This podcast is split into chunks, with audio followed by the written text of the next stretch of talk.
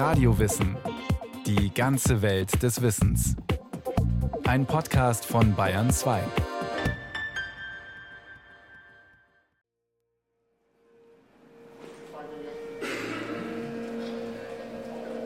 Ein Hörsaal an der Universität Göttingen im Jahr neunzehnhundertzweiundzwanzig.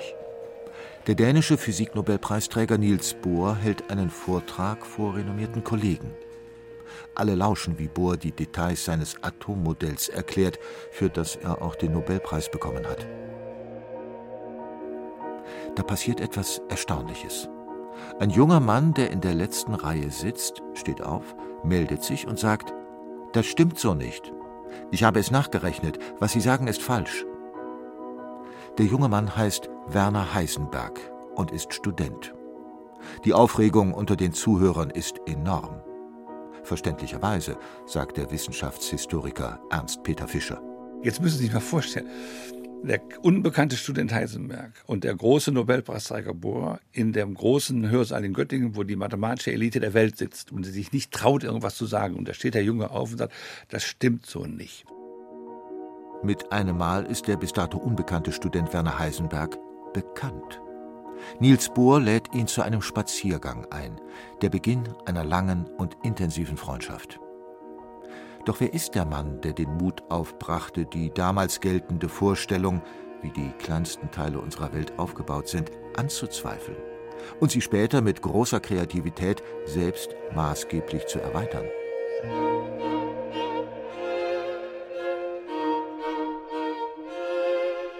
Werner Heisenberg, scharfer Denker der Unschärfe. Als Werner Heisenberg am fünften Dezember neunzehnhunderteins in Würzburg geboren wird, ist die Welt der Physik in Aufruhr.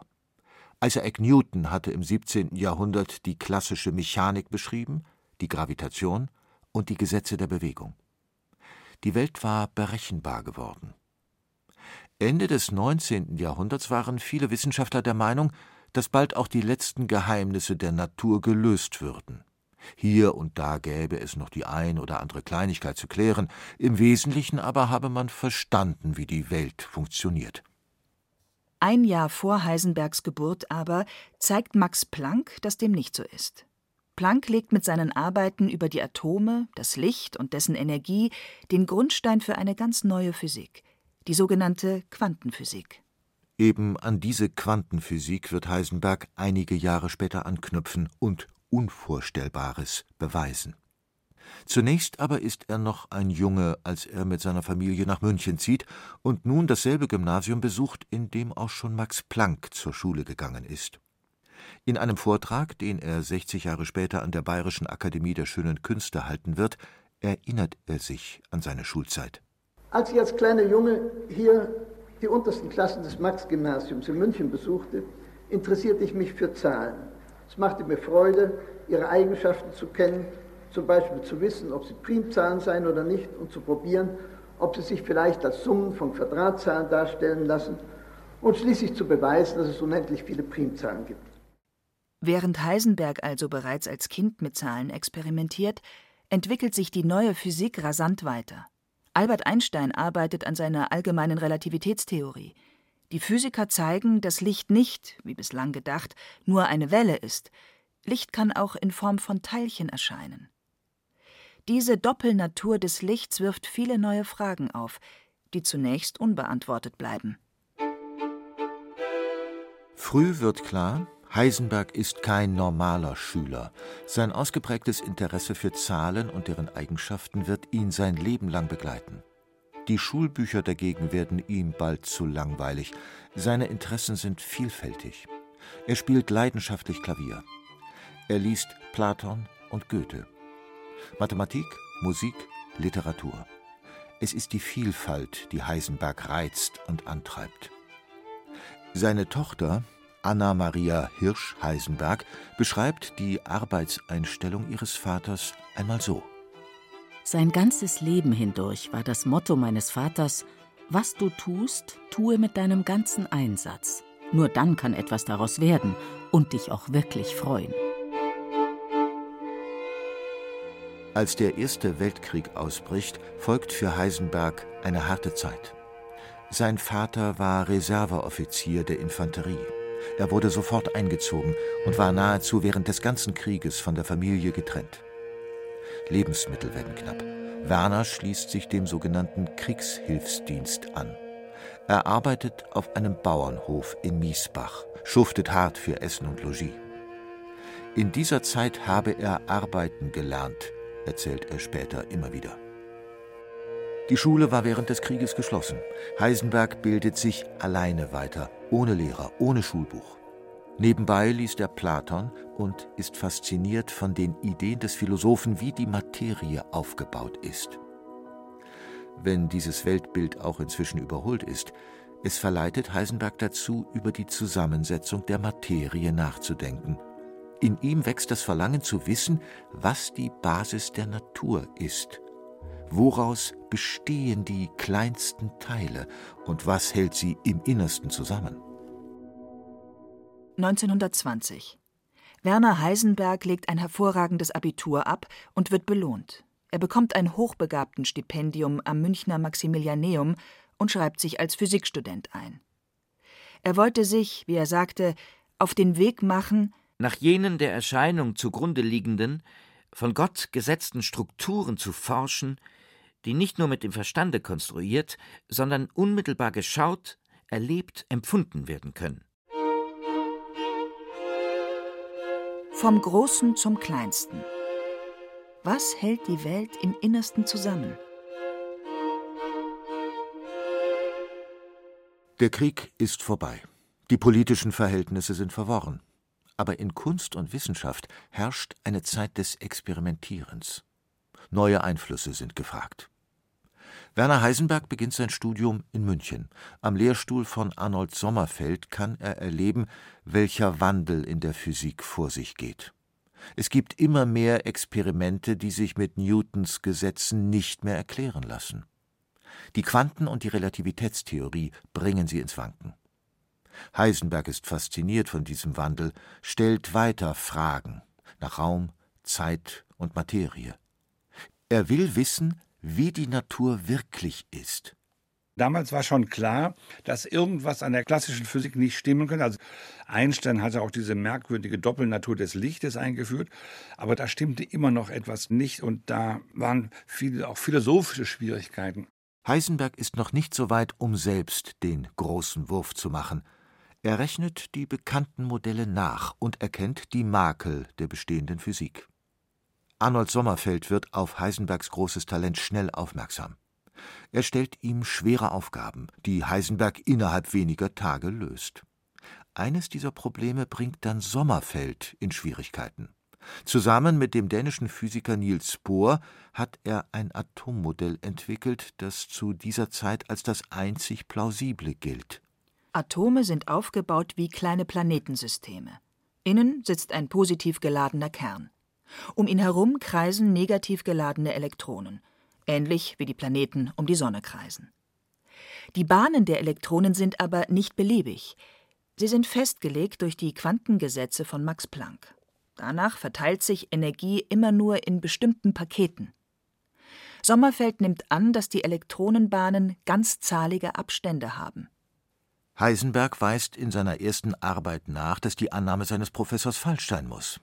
Denn so wie Sommerfeld und Bohr es postulieren, müssten die Elektronen irgendwann in den Kern stürzen. Die Materie ist aber stabil. Sommerfeld ist zerknirscht und begeistert zugleich. Und bald kommt es zu jenem legendären Aufeinandertreffen des jungen Heisenberg und Niels Bohr, der neunzehnhundertzweiundzwanzig bereits den Physiknobelpreis für sein Atommodell bekommen hat. Bohr hält eine Vortragsreihe in Göttingen, auch bekannt als die Bohr-Festspiele. Der Student Werner Heisenberg meldet sich und behauptet, Bohrs Rechnungen seien falsch. Wie reagiert Niels Bohr? Er ist begeistert von dem Einwand des unbekannten Studenten und lädt ihn zu einem Spaziergang ein.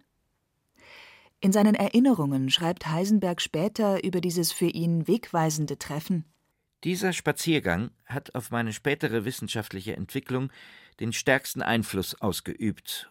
Oder man kann vielleicht besser sagen, dass meine eigentliche wissenschaftliche Entwicklung erst mit diesem Spaziergang begonnen hat. Die Konversation feuert Heisenbergs Leidenschaft für die bislang unbekannte Physik noch mehr an. Doch zuerst muss er sein Studium beenden. Den Doktortitel schafft er nur knapp. Er wechselt an die Universität Göttingen, wo er bereits nach einem Jahr den Professorentitel erhält. Sein erster Studienaufenthalt führt ihn nach Kopenhagen, ans Institut von Niels Bohr. Die Unschärferelation. Wo und wie schnell sind die Teilchen? Tag und Nacht diskutieren sie. Beide sind wie gefesselt von den physikalischen Problemen der Zeit. Heisenberg erkennt, dass es mit den bislang üblichen Modellen und Methoden nicht gelingt, den wahren Aufbau der Atome zu beschreiben. Aber er kommt selbst aus dieser Welt, ist geprägt von ihren mathematischen Methoden und Ansätzen. Es ist seine unvergleichliche Kreativität, die es ihm ermöglicht, einen entscheidenden Schritt zu machen, einen Schritt aus der physikalischen Welt der Konventionen heraus. Heisenberg formuliert seine Denkweise später in einem Vortrag so: Die reine mathematische Spekulation wird unfruchtbar, weil sie aus einem Spiel mit der Fülle der möglichen Formen nicht mehr zurückfindet zu den ganz wenigen Formen, nach denen die Natur wirklich gebildet ist. Und die reine Empirie wird unfruchtbar, weil sie schließlich in endlosen Tabellenwerken ohne inneren Zusammenhang erstickt. Ein extremer Heuschnupfen im Frühsommer neunzehnhundertfünfundzwanzig lässt ihn auf Helgoland nach Linderung suchen. Er schläft kaum, lässt sich aber von der Arbeit nicht ablenken. Nebenher liest er Gedichte von Goethe. Und dann kommt der Augenblick, in dem ihm klar wird, man muss die Physik vielleicht völlig neu betrachten. Und er nimmt einen Gedanken ernst. Und dieser Gedanke heißt: Vielleicht machen wir einen Fehler, wenn wir annehmen, dass es Atommodelle überhaupt gibt. Vielleicht haben Atome gar kein Aussehen. Und Heisenberg drückt das dann in seiner unnachahmlich klaren Weise aus, dass er, klar, vielleicht existiert die Bahn eines Elektrons in einem Atom nur deshalb, weil ich sie so nenne. Heisenbergs Gedanken stoßen die Tür in eine völlig neue Richtung auf. Die Bahnen der Elektronen entstehen erst dadurch, dass wir sie beobachten. Die Quantenmechanik ist geboren. Und Heisenberg formuliert in der Folge seine Unschärferelation. Die Unschärferelation. Zwei komplementäre Eigenschaften eines Teilchens kann man nicht gleichzeitig genau bestimmen. Das bekannteste Beispiel sind der Ort und der Impuls. Salopp ausgedrückt, fragt man ein Teilchen, wie schnell es ist, kann es einem nicht gleichzeitig sagen, wo es ist, und umgekehrt. Und weiß man, wo es sich befindet, dann kann man nicht genau feststellen, wie schnell es ist. Die Quantenwelt stellt die bisherige Vorstellung der Physik auf den Kopf. Nichts ist eindeutig, alles ist nur die Möglichkeit, eine Wahrscheinlichkeit. Der Blick formt die Dinge. Heisenberg ist fasziniert von der Vorstellung, gleichzeitig aber auch verunsichert. Im ersten Augenblick war ich zutiefst erschrocken. Ich hatte das Gefühl, durch die Oberfläche der atomaren Erscheinungen hindurch auf einen tief darunter liegenden Grund von merkwürdiger innerer Schönheit zu schauen. Und es wurde mir fast schwindelig bei dem Gedanken, dass ich nun dieser Fülle von mathematischen Strukturen nachgehen sollte, die die Natur dort unten vor mir ausgebreitet hatte. Heisenbergs Entdeckung hat bis heute großen Einfluss auf die Welt der Physik. Zwar gehen wir intuitiv immer noch davon aus, dass die Welt um uns herum unabhängig von uns existiert, dass also ein Stuhl ein Stuhl ist, ein Stein ein Stein und das Wasser das Wasser ist. Ihre Eigenschaften kann man exakt und objektiv messen. Doch dem ist, nach Heisenberg, eben nicht so. Laut Unschärferelation ist die Wirklichkeit eher ein großer Haufen an Möglichkeiten. Und jede Möglichkeit hat eine bestimmte Wahrscheinlichkeit. Es fällt aber den meisten Menschen schwer, das als Realität spüren zu können. Heisenbergs Theorie spricht sich schnell herum. Albert Einstein bezeichnet sie als großes Quantenei, das Heisenberg gelegt hat, weil er die Aufregung mit einem aufgescheuchten Hühnerhaufen vergleicht. Es gibt Experimente, die sich mit Heisenbergs Theorien zunächst nicht erklären lassen. Trotzdem, er ist überzeugt davon, dass er recht hat. Mit Hilfe der Quantenmechanik versuchen Heisenberg und Bohr, eines der großen ungelösten Rätsel der Physik zu klären, den sogenannten Welle-Teilchen-Dualismus. In manchen Experimenten zeigt sich das Licht als Welle, in anderen erscheint es als Teilchen, ein Paradoxon. Parallel zu anderen Physikern, wie Erwin Schrödinger, gelingt es, diese Doppelnatur nicht nur im Experiment zu beobachten, sondern sie auch mathematisch zu fassen. neunzehnhundertzweiunddreißig wird Werner Heisenberg für seine Unschärferelation mit dem Physiknobelpreis ausgezeichnet. Zwar wird seine Theorie von der Unbestimmtheit der Wirklichkeit anerkannt, es gibt aber auch Wissenschaftler, die sich Zeit ihres Lebens nicht damit abfinden können, dass nicht alles, was ist, eindeutig beschreibbar ist. Der prominenteste unter ihnen, Albert Einstein, sagt: Gott würfelt nicht. Trotzdem, Heisenberg arbeitet in den folgenden Jahren seine Erkenntnisse weiter aus, immer im Austausch mit seinem früheren Lehrer Niels Bohr und seinem langjährigen Studienfreund Pauli. Wie sich bis heute zeigt, wird die Quantenmechanik der Treiber neuer technischer Entwicklungen. Ohne sie gäbe es heute keinen Computer, kein Handy, keinen Laser und keinen Magnetresonanztomographen. Macht und Ohnmacht. Die Bombe und der Krieg.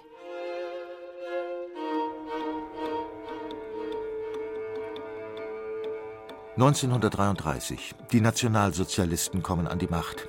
Unter Physikern gilt Heisenbergs Physik der Unbestimmtheit und Unschärfe als modern. Aber sie passt nicht ins Weltbild des Regimes. Und so wird Heisenberg auch persönlich verunglimpft. Seine Theorie wird als jüdische Physik beschimpft, er selbst als Gesinnungsjude und Charakterjude. Nach mehreren Gastvorträgen an amerikanischen Universitäten locken ihn U S-Wissenschaftler, im Land zu bleiben. Heisenberg aber kehrt zurück nach Deutschland. Auch der Ausbruch des Zweiten Weltkrieges hält ihn nicht davon ab. Er werde gebraucht, sagt er seinen Kollegen. Sein Haus am Walchensee ist für ihn seine Heimat. Heisenberg wird ins Heereswaffenamt beordert. Hier geht er, wie Goethes Faust, den Heisenberg verehrt, einen Pakt mit dem Teufel ein. neunzehnhundertachtunddreißig war die Kernspaltung von Uran gelungen. Die Nationalsozialisten erkennen, dass die bis dahin als jüdisch verunglimpfte Physik Heisenbergs vielleicht in ihrem Sinne zu nutzen wäre. Denn es wird klar, in Atomen steckt eine gigantische Energie, die man für ein Kraftwerk oder als Sprengstoff nutzen könnte. Heisenberg erinnert sich in seinen Memoiren: Sie sagten: Überlegen Sie sich doch mal, ob Sie überhaupt glauben, dass unter den jetzt bekannten Gegebenheiten eine Kettenreaktion möglich ist. Und wenn ja, dann schreiben Sie doch bitte auf, wie Sie sich das denken.